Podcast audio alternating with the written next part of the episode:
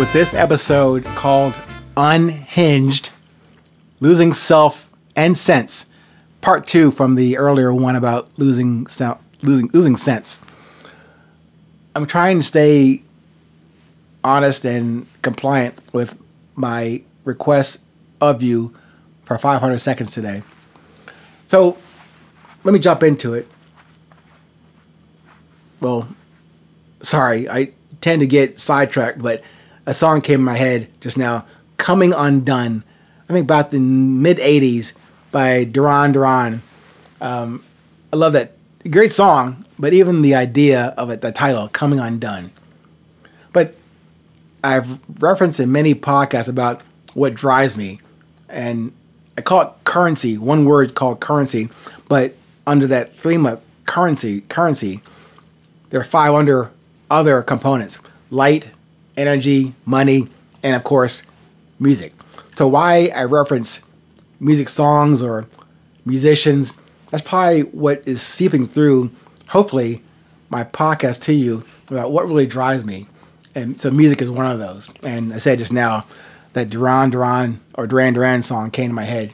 And in previous ones, I mentioned uh, Eminem and other ones. But anyway, I have cited many tunes, songs, and musicians. Um, but that's just some more context about how music remains an essential part of my currency and drive towards resilience. So now, on to resilience. A good brother of mine often cites this when I talk to him. He says, when two people gather in his name, he is among them. Now, I'm talking to you not from a, a rostrum or any endorsement of organized religion. I think, however, that construct makes good, logical, and committed perspective. If you and I gather to meet or discuss or collaborate, collaborate or share and listen, we bring our sincere, genuine, individual presence to that meeting and that connection. And something, someone else has joined that meeting between and within us.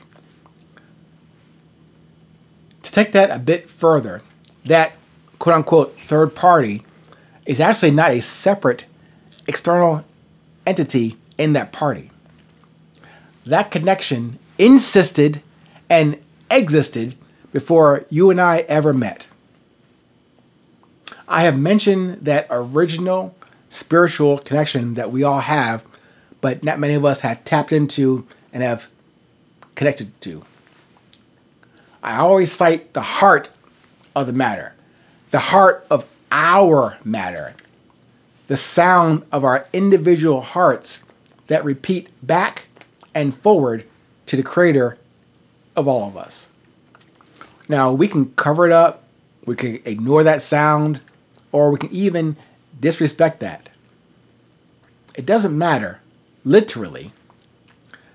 It will continue with not only as a reminder, but with a non-conditional sustainment of us until this now stops. Let me say it again. Until this now stops. Meaning, it doesn't require any tithe or payment, but also that sustainment of us is not given as a never-ending A T M grant of time. That grace requires work and effort individually. That part you and I cannot outsource for convenience. Remember that faith without work is dead statement? Insert the word love, friendship, observation, communication, decision, consequence, in place of the word faith in that statement. Or just insert your own word and definition regarding what drives you in that statement that requires action and work.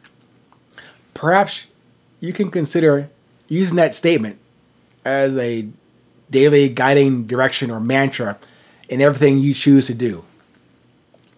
So maybe unhinged or undone sounds a bit too aggressive. But I hope the title for this episode piques your attention and is worth your investment of five hundred seconds with me today.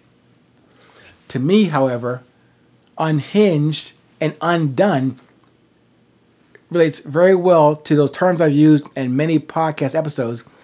Words like non-attachment, non-judgmental, non-resistant, making you or helping you to be more free to adapt and move freely, unfixed to a certain inflexible condition.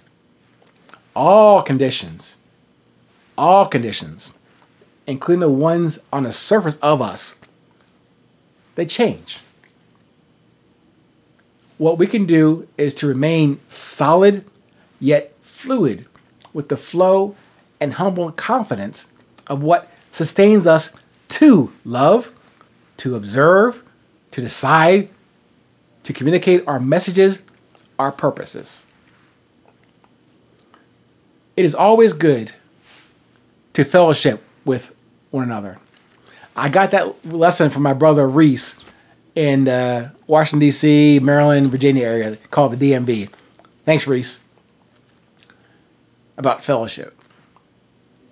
But it's over even better and before when we fellowship with our source and our essence. It's good when we get together for common fellowship, but even before we do that, it's good as a practice, I submit to you, to fellowship internally with your Creator in your essence before you try or attempt or desire fellowship with anyone else outside of you first. So, I say that to say this. Let's gather our own selves first and fully, and then with others. In doing so, we are prepared to receive the guidance, not the answers we seek, the guidance.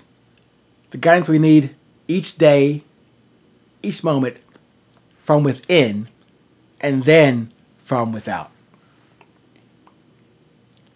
I hope that discussion or that departure from the usual topic is helpful for you today.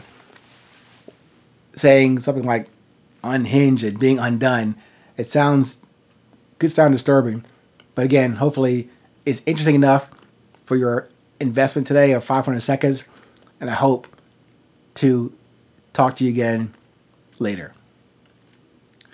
As always, no matter where you are, stay present, stay current, and it is always eight twenty. Peace.